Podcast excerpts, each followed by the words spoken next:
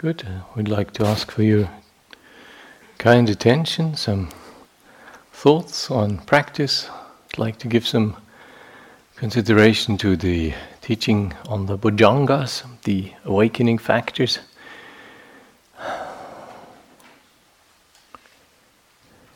Footnote I think it's best to do away with the notion of enlightenment. Okay, this is.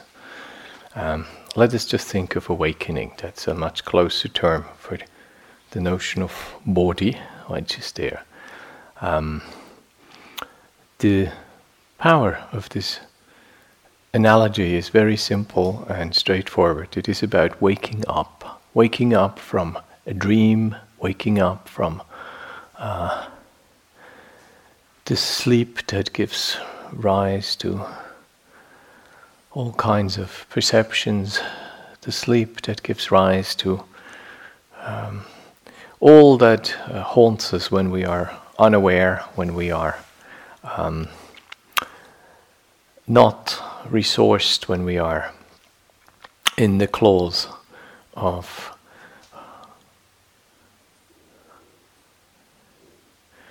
parts of our minds that are not bright, that are not clear, that are not lucid, and that are not intelligent. So, awakening as a metaphor is a lot more in line with the Buddhist teaching. It's also etymologically more in line with the term bodhi. And correspondingly, the bojjhangas then uh, don't become factors of illumination or enlightenment, but actually they are factors that lead and factors that have something to do with awakening. Um, there's uh, that term enlightenment, I don't know what it does to you, but it somehow seems to insinuate that your light bulbs go on. Which, depending on how you, how bright you feel, this may be actually not even pleasant. You know, uh, I don't always want to stare at bright lights. Um, but waking up is something I, I can profoundly relate to. Waking up from my conditioning, waking up from identifying with my neediness, waking up from catering to my fears and corroborating my madness, waking up from seeking safety, happiness, gratification, comfort, solace where I can't find it, basically. Yeah? Waking up from patterns that are unhelpful, that are proven, if only by anecdotal evidence, that are proven not working in making me more complete, more content, more intelligent, more happy, more wakeful. So, waking up from that actually is quite attractive to me. To be honest with you, under all conditions. yeah, well, um, that holds a lot of promise. I see. This is the great vision of the Buddha. Yeah? This is this is his vision for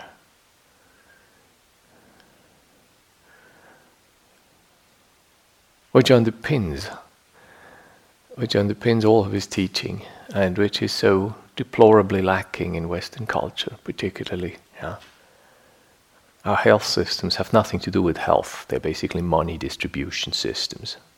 You know, for at best um, allotting particular procedures and particular institutions and particular types of professions a certain amount of money. But if pressured, what they actually have to say about health, they're you know poignantly silent east and west. Um, that notion of awakening is so poignantly absent in, in our economy. It's so poignantly absent in our, in our polity.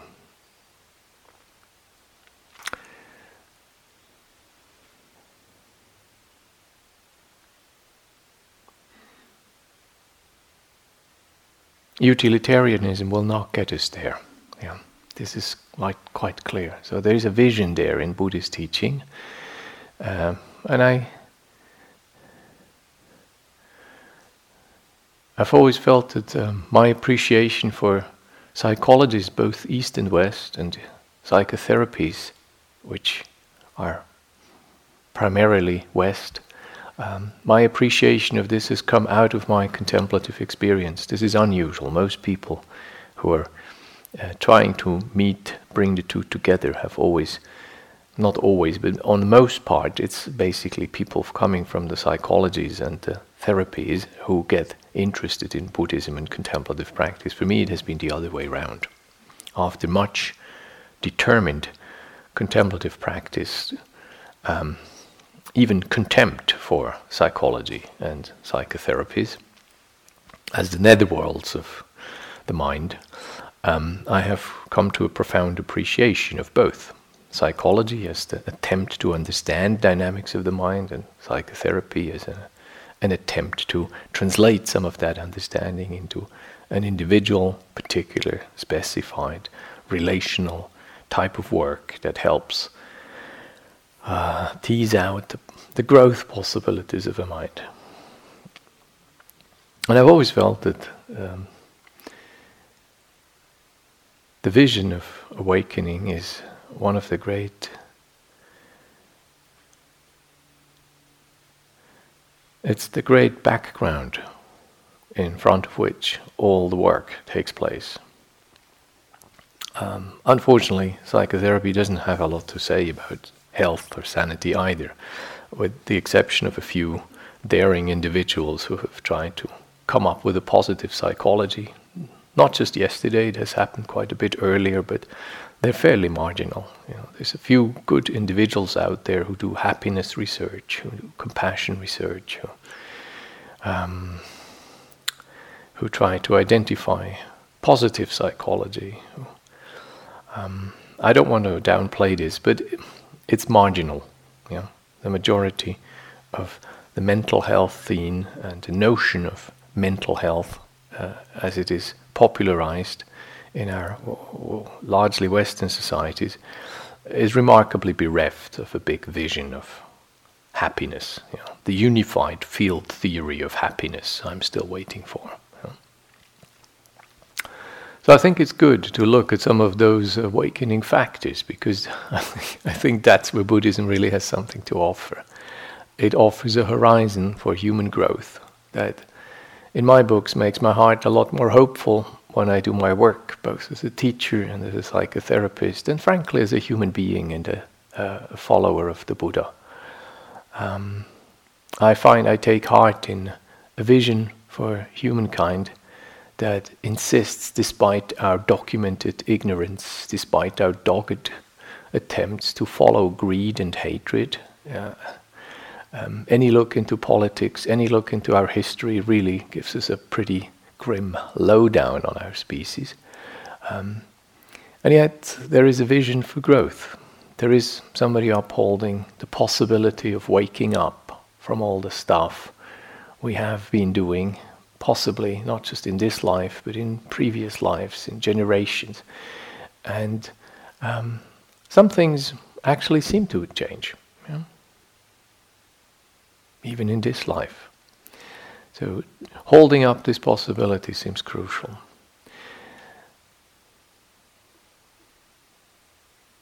You cannot put awakening somewhere onto a map of developmental psychological progress. Like you cannot put the Brahma Viharas on there, nor can you put the refuges on there.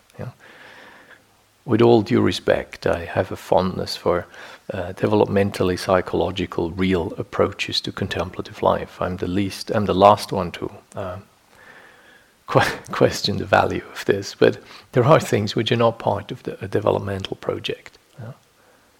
A refuge is not part of a developmental project. It's not something you kind of grow into and then grow out of. You know?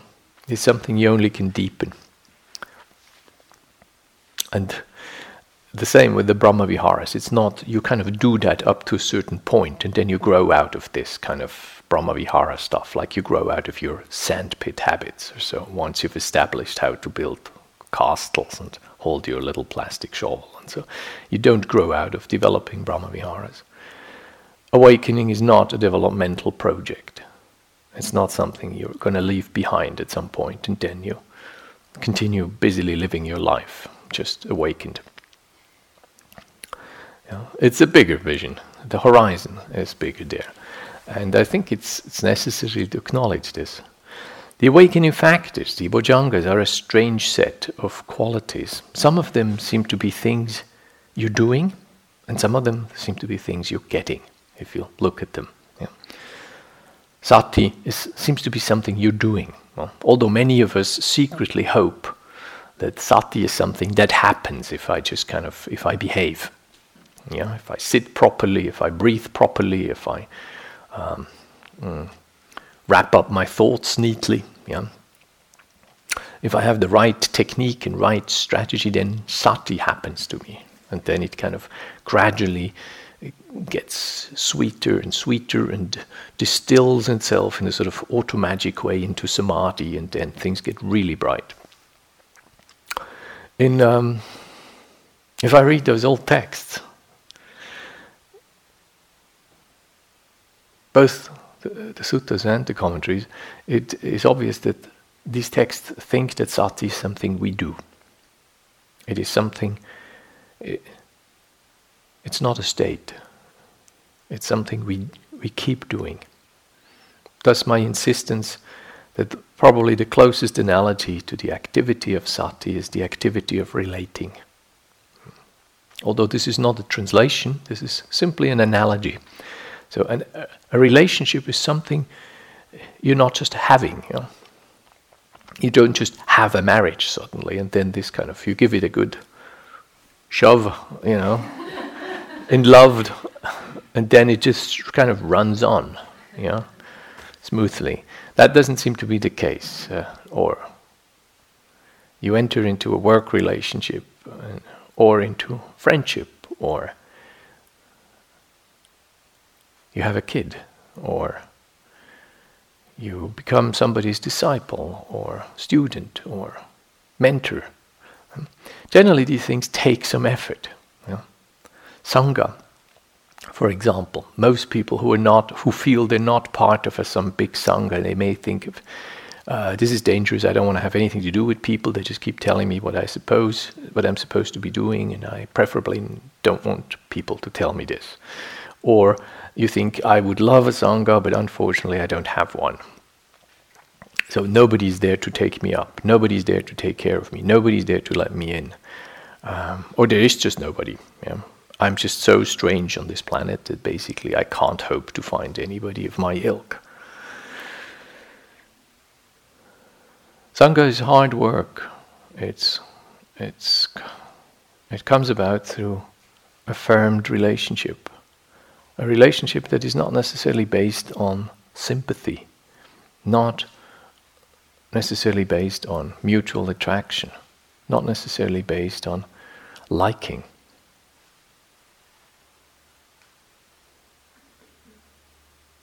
I've lived the larger part of my adult life in monastic communities, and uh, all of them call themselves Sangha. And it has felt quite different in there. Some of them are kind of big communities, and some of them are small communities. Sometimes it was just one other. Um, and it has been just everything you would expect communities to be like, you're part of. You know, sometimes it has been sweet and wonderful, and profound sense of belonging and held. And, and sometimes it has not been wonderful. Yeah, it has been difficult. Sometimes it seemed so easy to be part of this, and sometimes it seemed to be hard work to be part of this.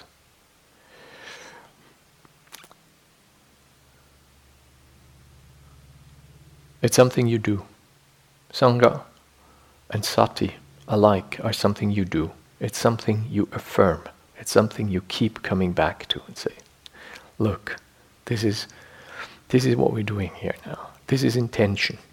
This is attention. This is application. Yes, sometimes this feels good, then I'm happy to be here. Yes, sometimes this does not feel good. Yes, I'm a little less happy to be here, but look, I'm still here. Yeah. Um, so, sati in the text is a sankara, as you know. It's a volitional quality. It's not just something you're graced with, yeah, when the thoughts have finally left and you know the clear sky is what remains behind. Uh, sati is an activity. It is something we are told is set up, something that administers. Sati is uh, referred in one of the texts as a. Um, one of them speaks of sati as salt like salt brings out the taste, the flavor in all curries, sati uh, establishes reality in our relationship to all things.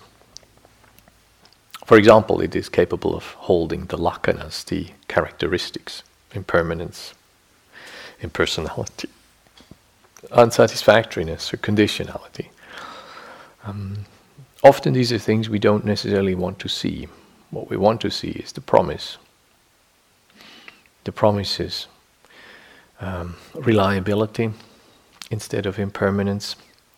The promise is happiness, gratification instead of unsatisfactoriness and contingency.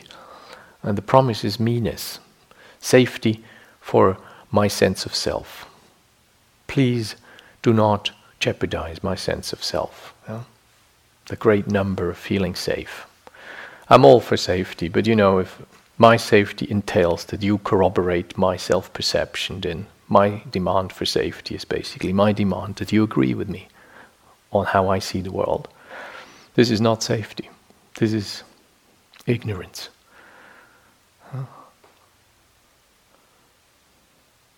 So the awakening fact is um, continue and you know, appropriately, the second of those awakening factors is about investigation. Yeah. Having established the relationship, having engaged in the activity of sati, set it up, administered to things. Oh, that's another interesting example. Sati is likened to the minister that for the king, which is obviously the mind, uh, sati is as a minister to his king and whatever the king intends to do the minister tries to be useful in the king's service. He tries to address the king's concerns. So the, the minister connects, the minister networks, the, the minister feels um, uh, from the realm what's happening there. The minister gets in touch. The minister uh, translates some of the king's wishes into the into respective action. That's an interesting image. So sati in the service of things. Uh, one of the um, the word upatthana in satipatthana is connected to a term that is used for somebody who is in the service of somebody else, of somebody who looks after somebody. Um, if you're uh, living in a monastic life, then there will be a time when you will be looking after a teacher, and you're trying to become a teacher's hands, basically. You're trying to become uh, somebody who looks after this man or this woman's needs. Uh, depending what that teacher wishes, this may be anything from um, taking care of his or her washing, taking care of um, writing duties, uh, right down to putting toothpaste on toothpaste on his toothbrush. Yeah, in Thailand, you we actually we washed our teachers literally. I've you know I've scrubbed sweet ninety year old gentlemen, literally. You know, not just me, four others. yeah, which this is not quite. Uh, I think if your upbringing has been North American, I would expect you generally don't do this sort of thing with uh, revered teachers. But if you've grown up in Thailand, this is completely normal. It's completely, uh, this is appreciated by all participants. Um, the younger ones generally appreciate this because this is an, a, a, an easy way of being in a relaxed and informal manner with a, a teacher. The teacher may appreciate this because this is also a possibility for him to be informal in ways you know, he's not sitting on the high seat and you're not kind of in, in um, information flight somewhere at the back of the line if you happen to be a young monk. So this would be a, a moment of authenticity. Um, It may mean that you you put yourself in in a situation where you serve, where you try to help this person to hold her role or his role as much as this person wishes and uh, in the pe- peculiarity uh, this role entails. Yeah? And sati in this job is a good, I think, is a good image. Sati does many different things, as happen many different things in a relationship. There isn't just always sweetness. You know, sometimes you you you clean out the garage together. You know, it's not just romantic, or maybe it turns romantic when you clean out the garage. Who knows? Yeah, but there are a range of different things that sati is capable of doing. One of one of them, and this is taking us to the next one, is investigation, dhammavicaya. The turning over of things, the in the examining of things. Usually that entails slowing down, stopping, taking stock of perceptions, verifying perceptions. Remember one of the points about Ditthi Upadana when we spoke on attachment and grasping the other night. Um, one of the reasons for such attachments to views is not the bloody minded acquisition of ideology, that's sometimes the case, but most of our views seem to come together through lack of circumspection, through lack of actual questioning, through laziness of thinking, through carelessness in attending, through simply believing what somebody has told us, or, or believing what our prejudices or our conditioning would make us to do. Uh, it takes more work to not believe something than to believe it. That's very simple. So, Dhamma Vicaya is a kind of work. It means investigating things not just on the basis of, oh, I like that, let me look closer at it, but um, I don't like that. I may not like that. It, this, this disturbs me. I find that baffling. I find that unattractive. I find that this is boring. I, where is the good bit? Can we get on with this? You know. And I can begin to slow and identify both what is there, what is happening here. Can this be in any way altered? Within a relationship, it can be altered. Sati, acting as that relating part of my mind, can alter the, the content of that relationship. So Dhammavicaya is capable of often quite powerful and quite dramatic little changes. You, know, you turn your attention to something that you don't like, only to find after a short while, it has actually stopped being unpleasant. Or what was initially the statement of my perception is not the whole story, there is something more there. And that Dhammavicaya is something that the Buddha really emphasized. He emphasized it as much as he emphasized energy, effort, ap- application, giving one's health, putting one's heart into things. He really, and this is what distinguishes him very strongly from his contemporaries. Um, he emphasized the human mind's capacity to genuinely turn its resources and its intelligence to a process of investigation. In many ways, you could say wisdom, that's where wisdom begins. It's with a question, it's with a stopping, taking stock, and examining more slowly. There's a huge power. Early Buddhist teaching is full of encouragements to do such in, investigations. I've always found it as one of the most inspiring attitudes of the Buddha to, in the fifth century BC, to say when the key to freedom, the key to, to happiness, the key to awakening lies in establishing good relationships to inspiring people. That's what primes your heart for learning. And the other key is investigating the nature of your own mind. To be precise, uh, you know, within this body, within this fathom long body, with its um, perception and its consciousness, turn inward your capacity to understand and examine, and this will be the key to freedom. Not your belief in God, not your belief in the benevolent universe, not your belief in um, some um, fertile emptiness uh, of which you may or may not be part.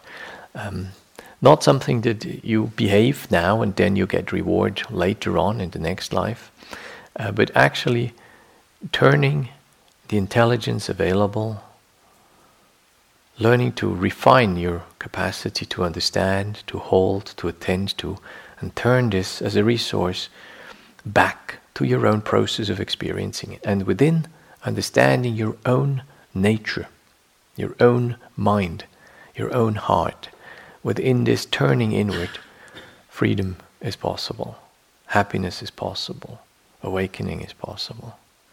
I find it still to the day a very, very inspiring statement. I don't need to be fixed by a god. I don't need to stave off demons. I don't need uh, to be safe against uh, mortality or against um, human beings that may not like me, or um, I may not need to have stuff to protect me against the um, the perils of, you know, the Lokiya Dhamma, the, uh, the worldly winds, as the Tibetan tradition says.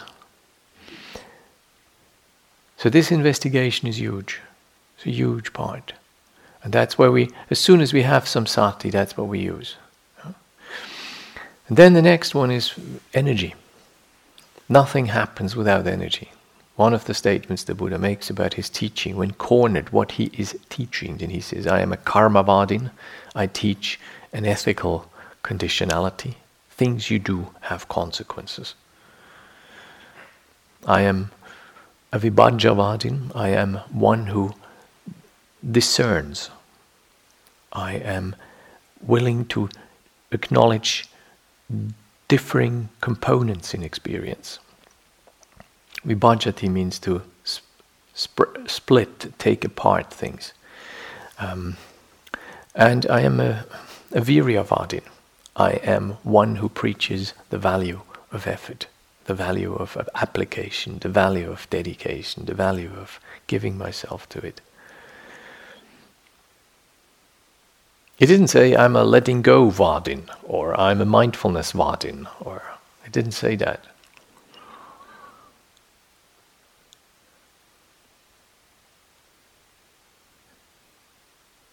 So, more about this on another occasion. I want to read a piece of text here, which I hope you know, and um, I truly hope this is boring to you, so that I can be sure that you have heard it and completely internalized. And this is, if this is the case, I beg your pardon. If not, then it's probably worth listening to. It's in the Bojjhanga Samyutta, in the um, group of the grouped discourses on awakening. And it's part of Buddha's program here to prepare his monks uh, for the meeting with the wanderers of other sects. Yeah. You remember the Buddha was uh, uh, had quite a bit of competition in his day. Uh, in by his contemporaries, he was very likely to be seen as one amongst many teachers that outside of the Brahmanical established religion was teaching his particular what he calls Dhamma and Vinaya, his teaching and discipline. Um, we seem to be struggling a bit here in the West with acknowledging the second part of that compound. The notion of Vinaya seems to have a lot less popularity than the notion of Dhamma. Yeah? Most of us qu- quite happily are Dhammavadins, but uh, the Vinayavadin part, that seems to take a little longer to take root. Uh, so his own way of referring to what he did and what he taught was he was teaching the Dhamma Vinaya. And the Vinaya is not just monastic rules, it's not just monastic discipline. He thought that Vinaya, that which leads out, Vineti, uh, is applicable also to people who are not living monastic lives. Yeah. And the package of what he offered was, in his own words, the Dhamma and Vinaya rather than just the Dhamma. So he prepares his monks here. When the wanderers of other sects speak to us, they should be asked, you know, Friends, uh, when the mind becomes sluggish, which factors of awakening it is untimely to develop on that occasion, and which factors of awakening is it timely to develop on that occasion? Mm. then comes um, yeah, being asked thus, those wanderers would not be able to reply, and further, they would meet with vexation. For what reason? Because that would not be within their domain. I do not see anyone because in this world with its devas, Mara and Brahma, in this generation with its ascetics and Brahmins, its devas and humans, who could satisfy the mind with an answer to these questions except a Tathagata or a disciple of a Tathagata or one who has heard it from them. So, in other words, this sounds pretty uh, confident. You know? um, um, basically, what he is telling his disciples here is look, um, you will be questioned w- what you're doing. You will have to refer yourself to me in some way. And I'm now giving you the sales pitch. You know, the unique selling point of this teaching and doctrine is, and it doesn't take me to, to hand that message. Actually, you can be my disciples or even one who has heard from my disciples. Yeah? And then comes the rather psychologically apt explanation when to do which awakening factor. First, the sluggish mind. On an occasion, monks, when the mind becomes sluggish, it is untimely to develop the factor, uh, the awakening factor of tranquility, the awakening factor of unification, and the awakening factor of equanimity. For what reason? Because the mind is sluggish, because, and it is difficult to arouse it with those things. So we are told when the mind is sluggish, um, not to uh, try to practice passaddhi, tranquility, not to try to practice samadhi, unification, and not to practice the awakening factor of equanimity, upekkha. So, when your mind is sluggish, this is not the moment to be compassionate and equanimous. This is the moment to do something. Suppose, now the analogy, a man wants to make a small fire flare up. If he throws wet grass, wet cow dung, and wet timber into it, sprays it with water, and scatters soil over it, would he be able to make that small fire flare up? No, Venerable Sir. So too, because on that occasion, when the mind becomes sluggish, it is untimely to develop the awakening factor of tranquility, unification, and equanimity. The timely approach for a sluggish mind. Uh, predictably, uh, on occasion, because when the mind becomes sluggish, it is timely to develop the awakening factor of discernment of states, Dhammavicaya, the awakening factor of energy, Virya, and the awakening factor of rapture, Piti. For what reason? Because the sluggish mind, because responds easily to those things. Suppose, man, suppose because a man wants to make a small fire flare up, if he throws dry grass, dry cow dung, and dry timber into it, blows on it, and does not scatter soil over it, would he be able to make that small fire flare up? Yes, Venerable Sir. So too, so too. Uh, practice basically awakening factor of Dhammavicaya when the mind is sluggish. Practice the awakening factor of energy when the mind is sluggish, and practice the awakening factor of piti, of rapture, when the mind is sluggish. And then the excited mind. Yeah. On an occasion, monks, when the mind becomes excited, it is untimely to develop the awakening factor of discernment of states, the awakening factor of energy, the awakening factor of rapture. For what reason? Because the mind, if excited, um, is difficult to calm down with these things. Suppose a man wants to extinguish a great bonfire. If he throws dry grass, dry cow dung, dry timber into it, blows on it, and does not scatter soil of it, would he be able to ex- extinguish that great bonfire? No, sir. So too, so too. Yeah? Again, the repetition to not practice when the mind is excited. Dhammavicaya, investigation of states. Virya, energy. And piti, rapture. The excited mind, the timely factors. Um, we are encouraged. Suppose, monks, a man wants to extinguish a great bonfire and so forth, throws wet grass, wet cow dung, wet timber on it, sprays it with water, scatters soil of it. Would he be able to extinguish the great bonfire? Yes, yes. Um, and the, the is, So, too, on that occasion, when the mind becomes excited, it is timely to develop the mind, the awakening factor of tranquility, passaddhi, the awakening factor of unification, samadhi, the awakening factor of equanimity. For what reason? Because the mind, if excited, is easy to calm down with those things. That seems a rather hopeful statement, isn't it? In view of some of my own experiences, I don't want to talk for you here.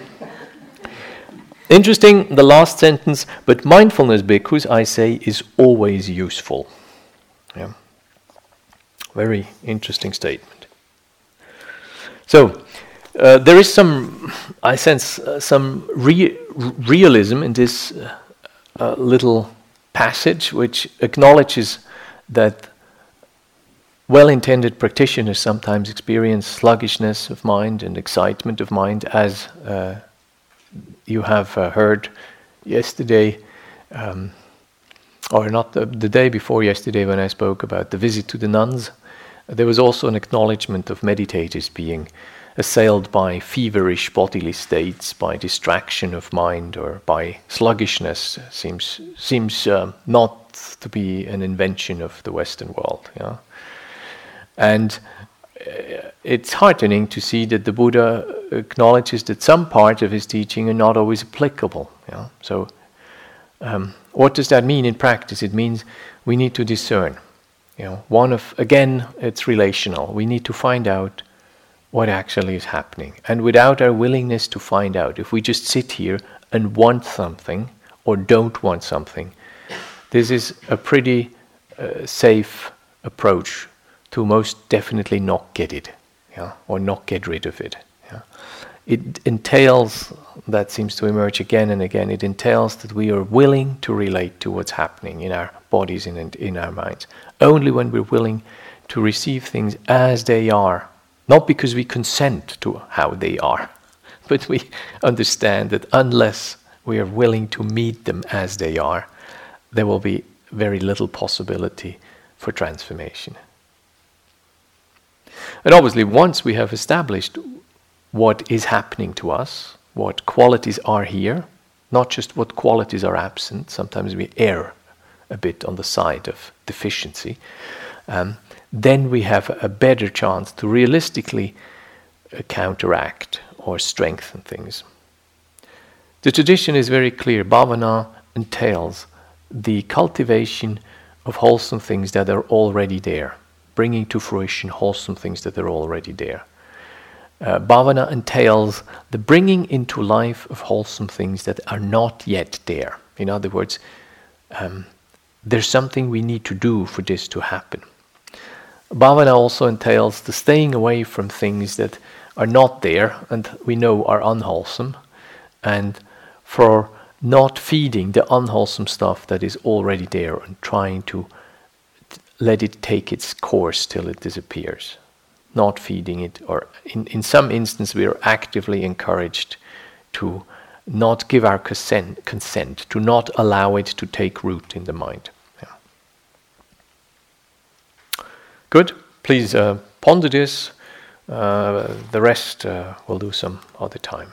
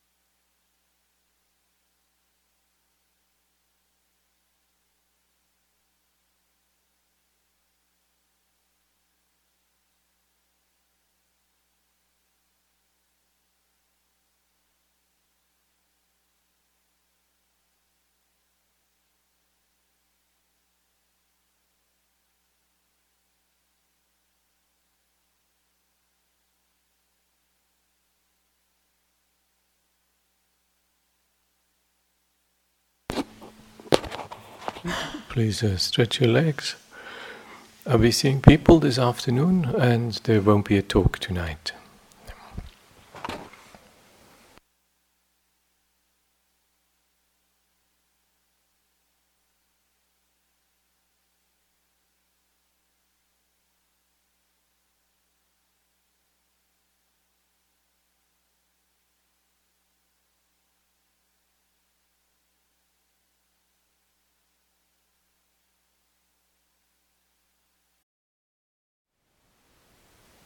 Thank you for listening.